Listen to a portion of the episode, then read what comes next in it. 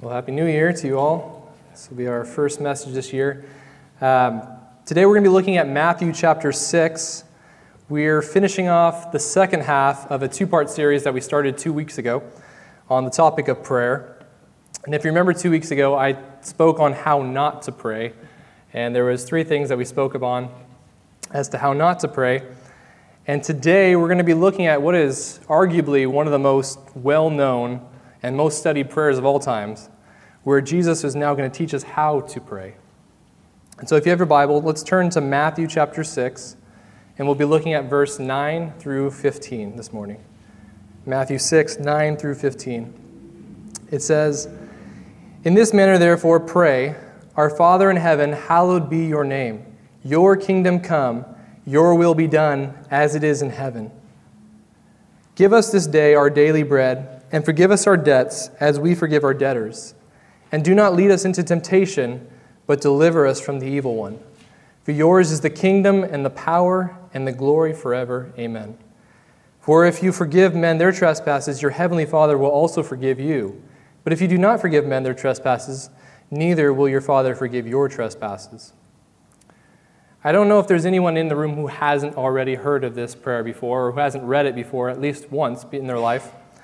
Uh, and this section is pretty well known as the Lord's Prayer, but I would argue that it's probably better noted to be called the Disciples' Prayer because it's a prayer that Jesus gave to his disciples. And we read about this encounter where the disciples actually asked him, Lord, teach us to pray. In Luke 11, it says, Now when it came to pass, as he, that is Jesus, was praying in a certain place, when he ceased, that one of his disciples said to him, Lord, teach us to pray, as John also taught his disciples. And so you can only imagine what it would have been like to hear the Lord pray and to hear what he was saying to his father. And they must have been overwhelmed by the way he prayed that they said, Lord, we don't pray like that. Teach us to do also like you do. Teach us to pray in that same manner. And so, Jesus, in answer to their question, in answer to the response, gives them this model prayer, this example, if you will. I remember in uh, algebra, they would always give us an example or a model of what the problems look like before we then go do the problems. Um, and so that's the same idea here. It's just an example, uh, a template, if you will, of how to pray. But a lot of meaning, well meaning Christians will then take this prayer and say, okay, this is the only way to pray, and these are the only words we can use to pray, and nothing else is acceptable. But that's not, that's not what was intended here. Because ultimately, when we do that, or if we do that, you end up leading to people just repeating the same prayer over and over again to the point where it means nothing. They're just saying the words repetitively. And in fact, that's exactly what Jesus warned us about two weeks ago, saying don't use repetitive phrases, empty, meaningless phrases that hold no weight, that carry no real significance in what you're saying. And, um, and so what we see is that he doesn't want, and he's not pleased with prayers that are meaningless or empty. Um, something that comes to mind too, that when, when, I'm looking at this prayer, is just how short it is. If you notice, I, I said the prayer in less than 30 seconds. It was, you know, maybe 50 words or so. And though it was short, there was so much meaning to it because we're going to be spending the next hour looking at it, but there's just so much to uncover in it, even though it's very, very short itself. And it's not to say that prayers have to only be a certain, you know, length of, you know, this many words or whatever, but the idea is you don't need to go on and on and on when you're not saying anything else just to, sing, just to think that God will hear you for your many words. The idea is that you can say a lot with, you know, without having to go on for no, no particular reason. And uh, I mean, how often have you heard someone pray and you wonder sometimes when they pray a long prayer, are they saying it for the benefit of the audience or is it for the benefit of God? And so that's the idea that we're trying to avoid is not being here to say many words that God's pleased, uh, but saying things that genuinely just convey our heart of what we're, we're trying to express to Him. Um, also, we talked about two weeks ago the idea that we're not to pray to be seen. The idea that the Pharisees would go out wanting to be seen and wanting to be noticed. God's saying He's not pleased. He said, rather go to your, go to your private room and pray there. And then He also mentions, you know, we're not praying with the idea that somehow we're informing God of our needs. He knows everything before we pray. And yet we still pray to Him because we're reminded that we are dependent upon Him for everything. And so now that we're kind of just recap shortly on what we talked about last time on how not to pray, it brings us to the right mindset today to now look at how to pray. And so this is the example that Jesus gives us starting off in verse 9. The prayer starts off like this Our Father in heaven. And I just want to stop there with the first phrase. I know we could go farther, but let's just look at that first phrase because it says so much. Our Father in heaven. Imagine being able to address God as our Father. The closeness that that shows. As believers in Christ, we have a closeness to God. And it reminds us, too, that we are speaking to a person. Oftentimes, when people pray, they, you know, they think they're speaking to the clouds or some you know, abstract idea of who they're praying to. No, you are praying to a person. This is God in heaven. And, uh, and really, it, it's, it's a conversation that we're having with Him. And, um, you know, you would speak to Him the same way you would speak to a close friend. You know, He is your creator, yes. He is the one who sustains you every moment, yes. He is the one who is all powerful, almighty, all knowing, and yet, if you are a believer in Christ, it says that God is our Father. And I think we don't realize necessarily the weight of that until we realize that it wasn't always like that. We did not know, always know God as our Father. We once knew Him uh, when we were enemies before God. We once knew him as a judge who would judge us rightfully for our sins and for the actions that we committed against him. We knew that he would fairly uh, judge us and sentence us to death, which was the wages for our sins.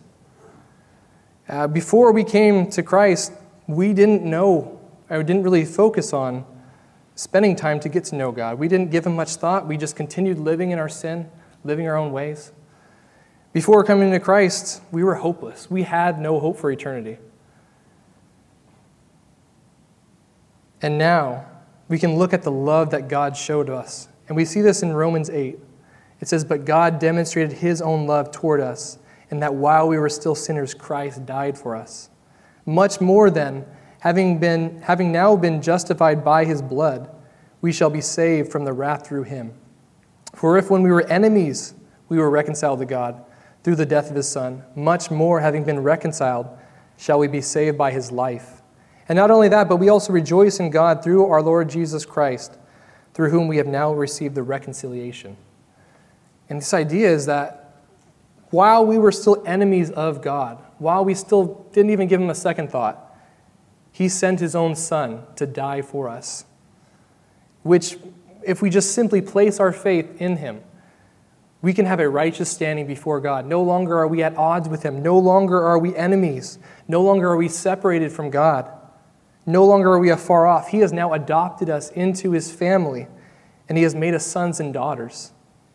And now, as sons and daughters, we have this incredible privilege to call Him Father. And Galatians 4 or 6 talks about this idea. It says, And because you are sons of God, God has sent forth His Spirit of His Son into your heart, crying out, Abba, Father.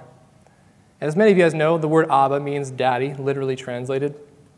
And it's this idea of, you know, in the schoolyard when kids uh, are waiting for their parents to pick them up, and, um, you know, you see one parent come and the next one.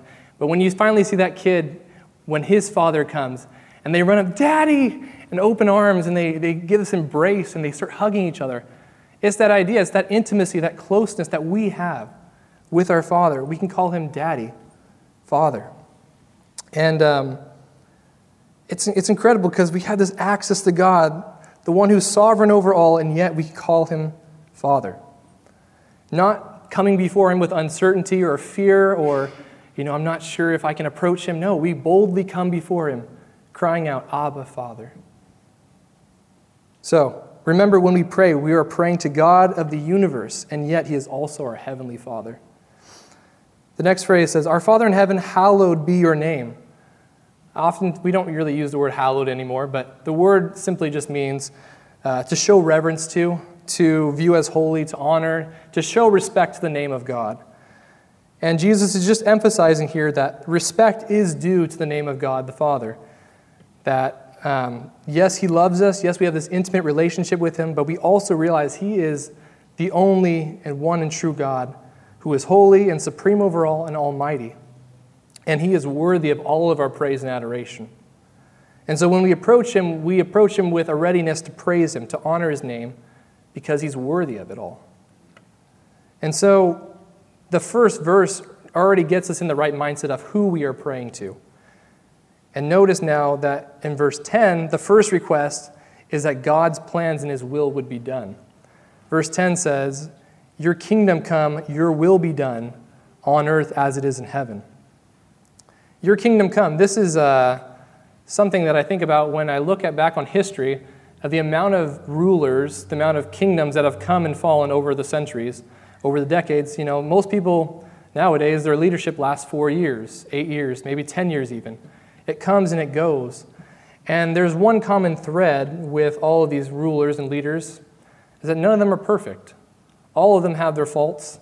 None of them truly know what's entirely best for every single person there in society.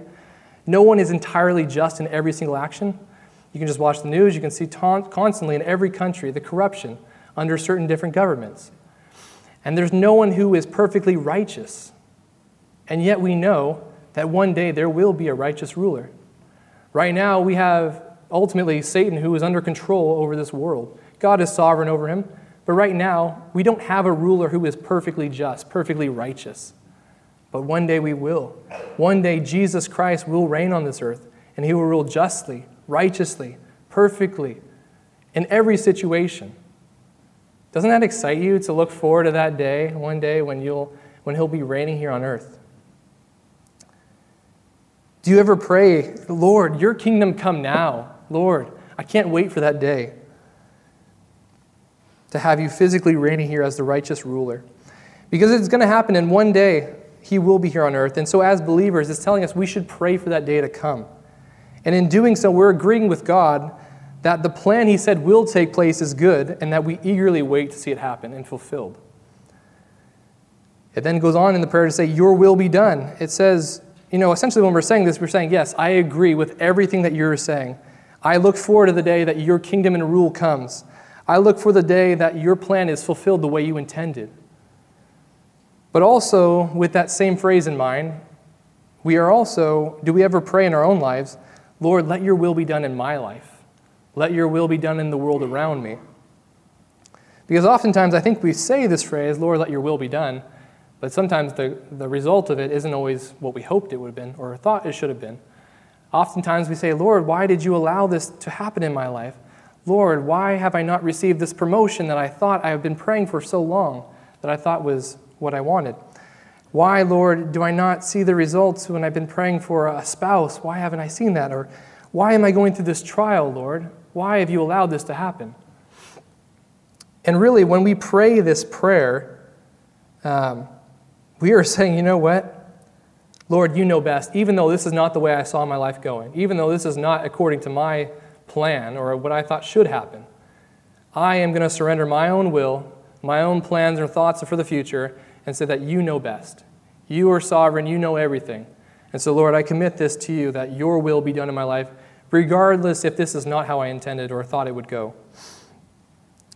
And uh, if this sounds familiar, this phrase of your will be done, um, it's because it is. It's found in Luke uh, 22, later when Jesus was going to the Garden of Gethsemane before he was nailed to the cross.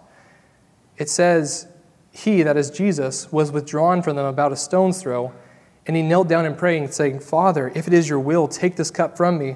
Nevertheless, not my will, but yours be done. And you see, that's essentially, Jesus was a living example of what it means to say, Your will be done, and to actually mean it. He came to do the Father's will. He desired to do the Father's will, even if it meant that he would have to die on the cross for sinners like you and I.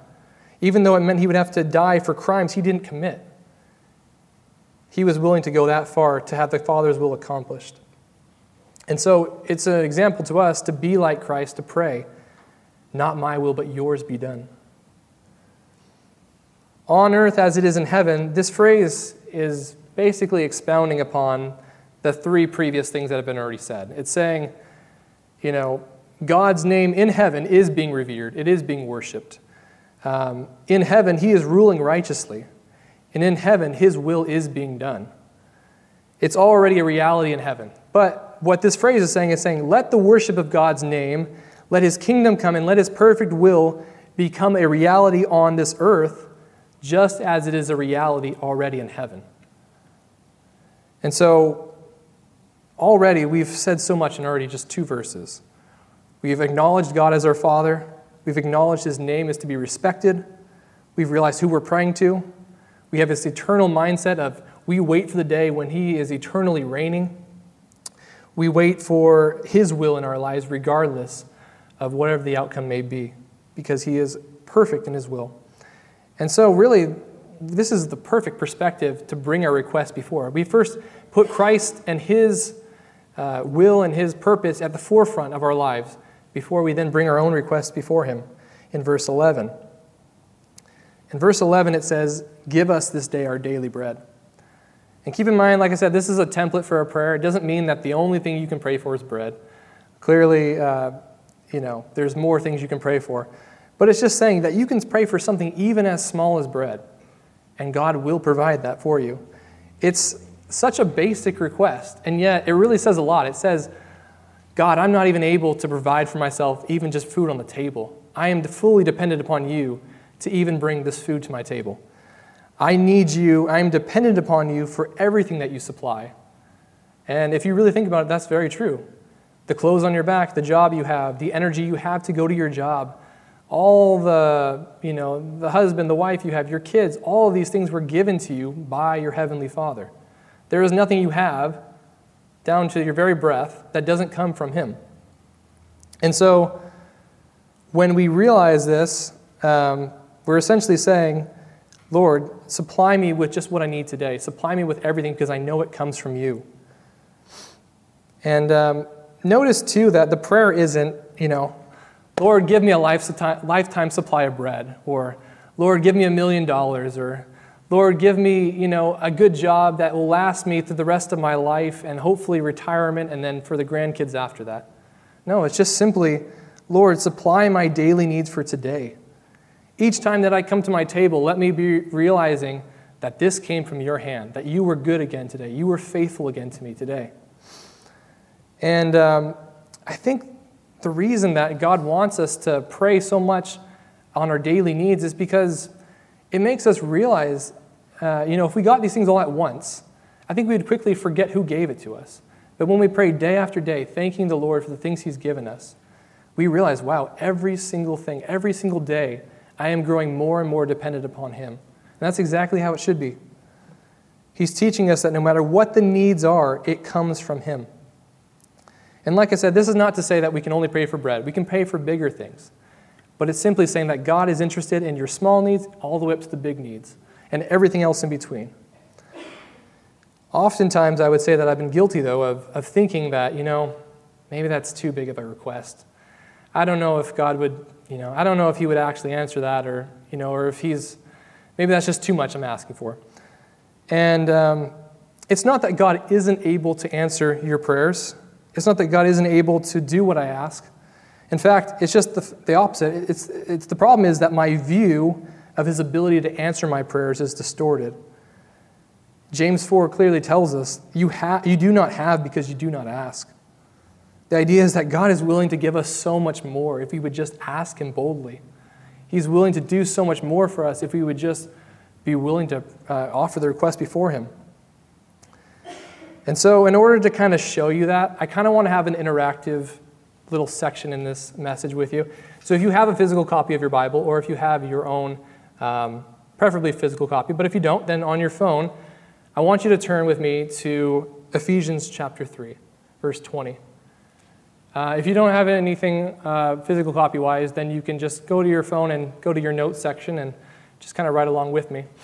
Um, but I want you to be encouraged by the fact that God is capable of doing so much more than you even could imagine. So, Ephesians 3, verse 20 reads this Now, to him who is able to do exceedingly abundantly above all that we ask or think.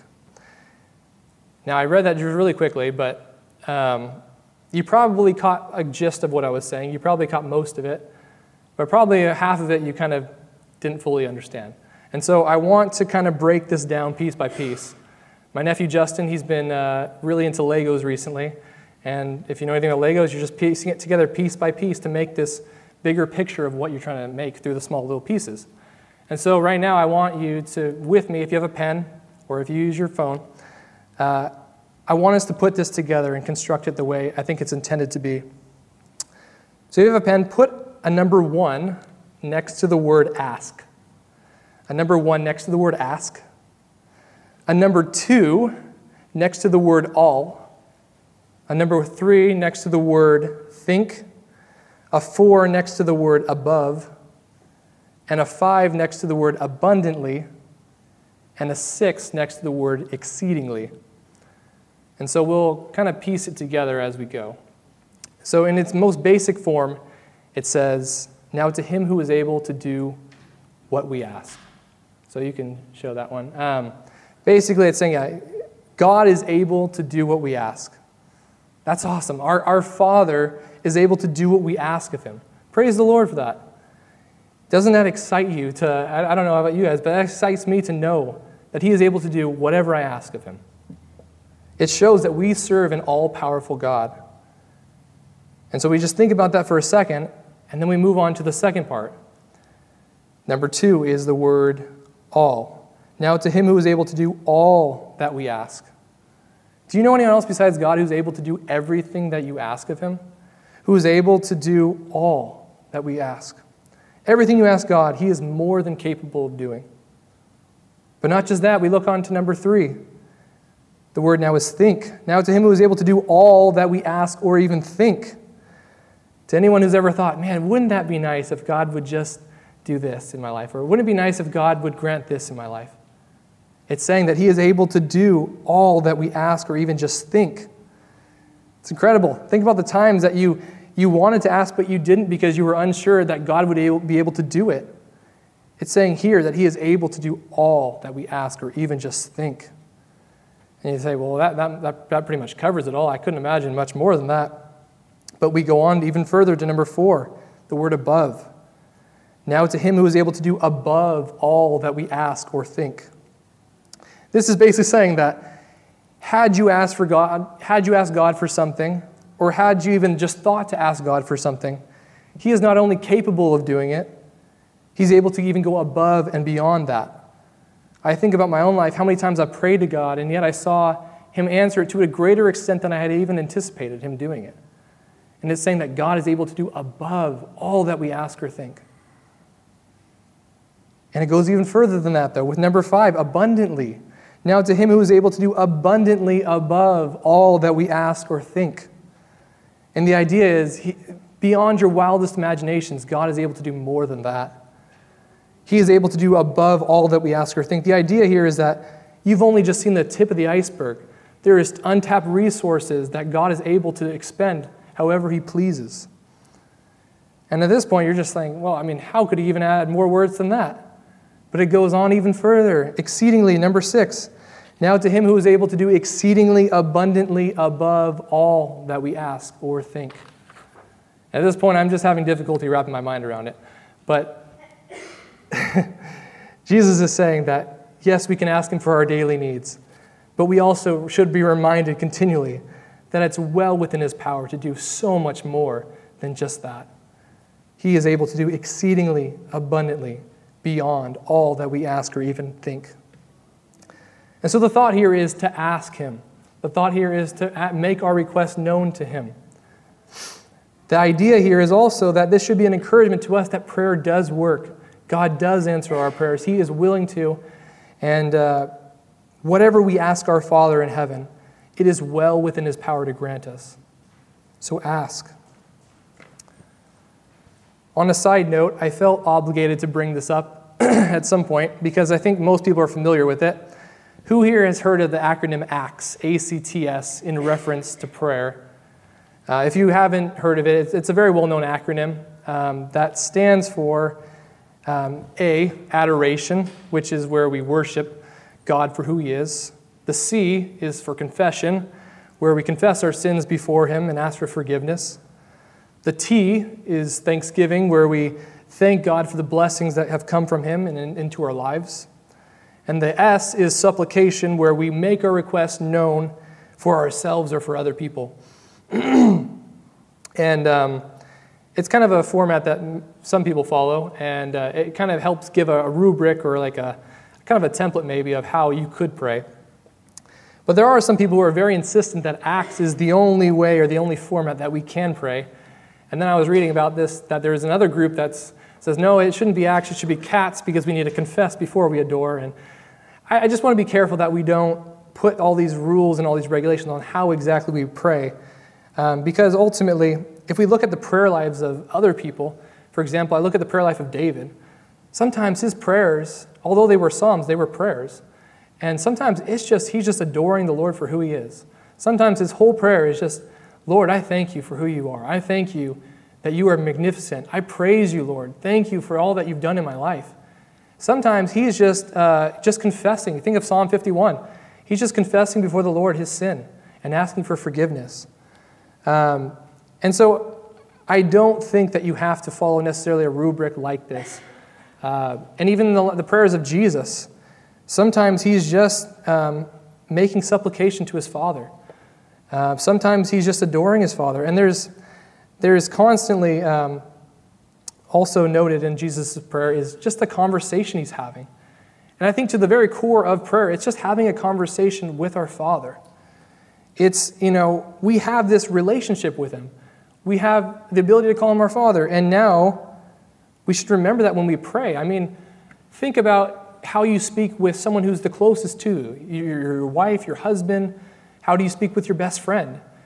I'm sure you tell them everything that's on your heart. I'm sure that you tell them, you know, how you're feeling. I'm sure that you don't come with them and say, you know, checking a box, um, you know, honey, I just wanted to say that I really appreciate this about you first. And I, you, don't, you don't go with canned lines with them. You're just having a conversation because that's naturally how it flows. And the same would be true with our Father, is that we don't come before Him with maybe a certain you know, text box of what we need to check first. We just come before Him openly expressing everything that's on our heart as a conversation. And the beauty of it is that we don't have to hide anything from Him because He knows already what's on our heart. He knows everything about us. And so we come before Him speaking to Him as if we would have as if we would to a dear friend or to a close one.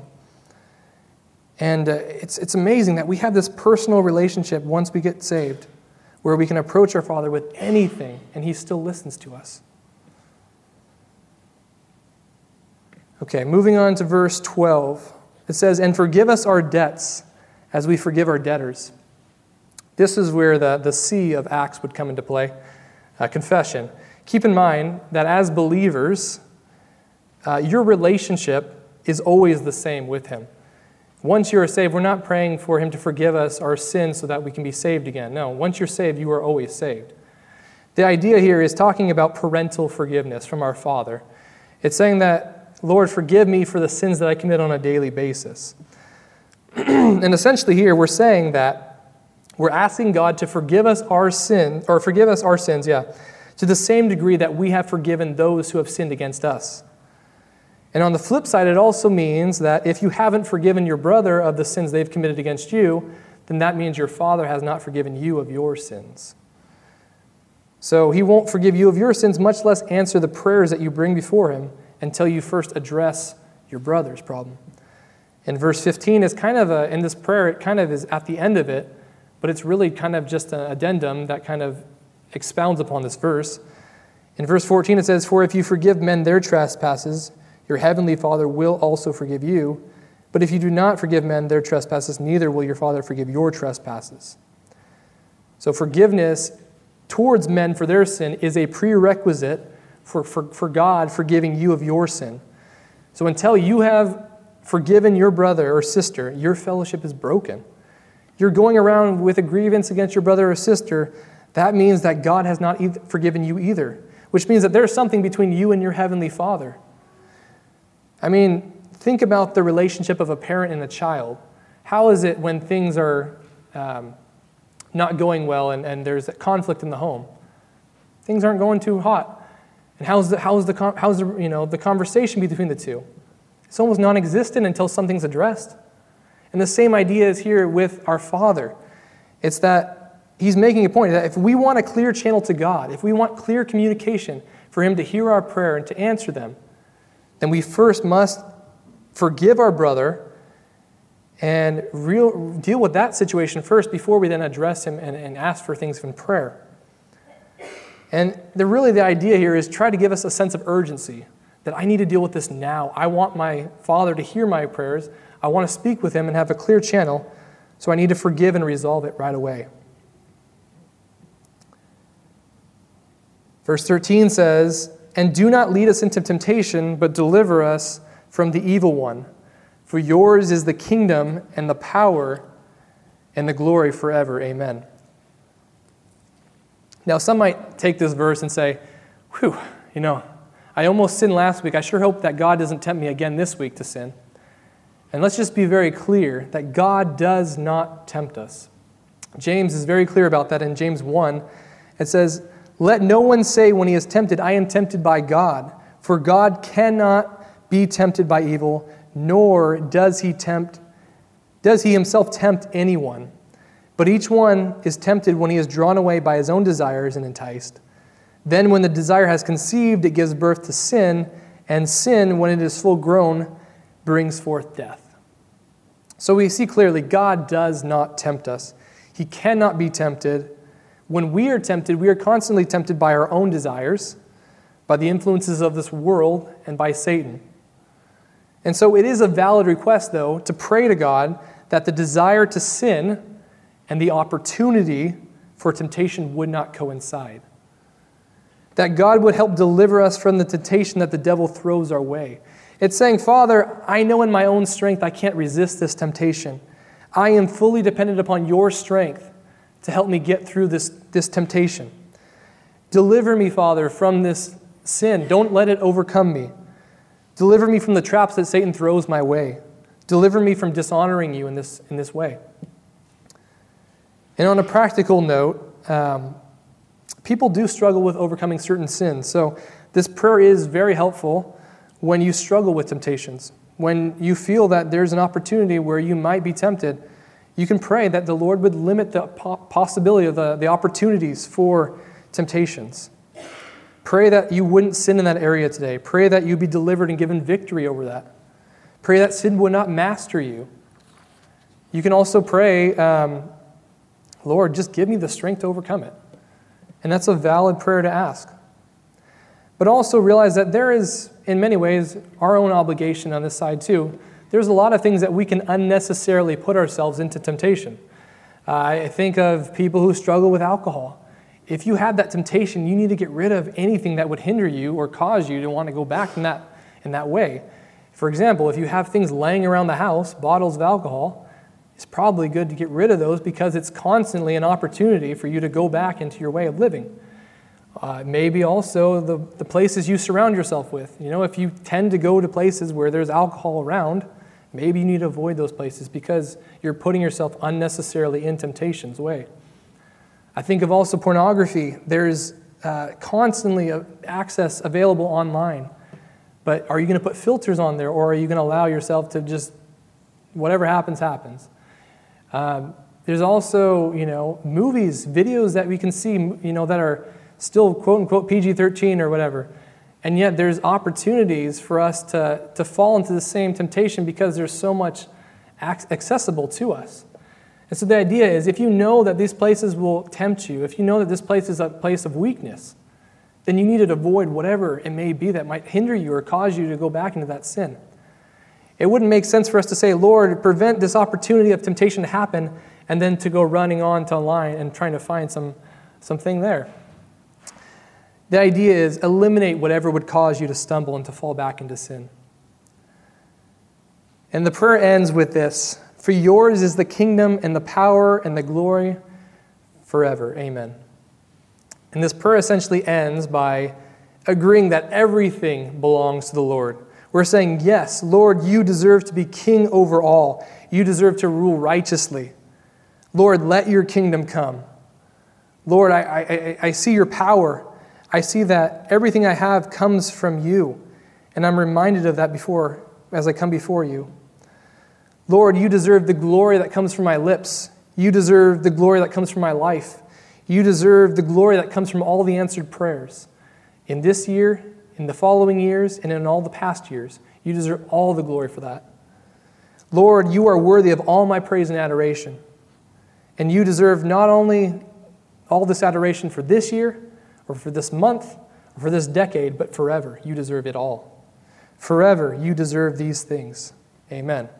And that's essentially how the Lord's Prayer ends. But as I, as I was thinking about this, I just had to take a step back and realize what all this was saying.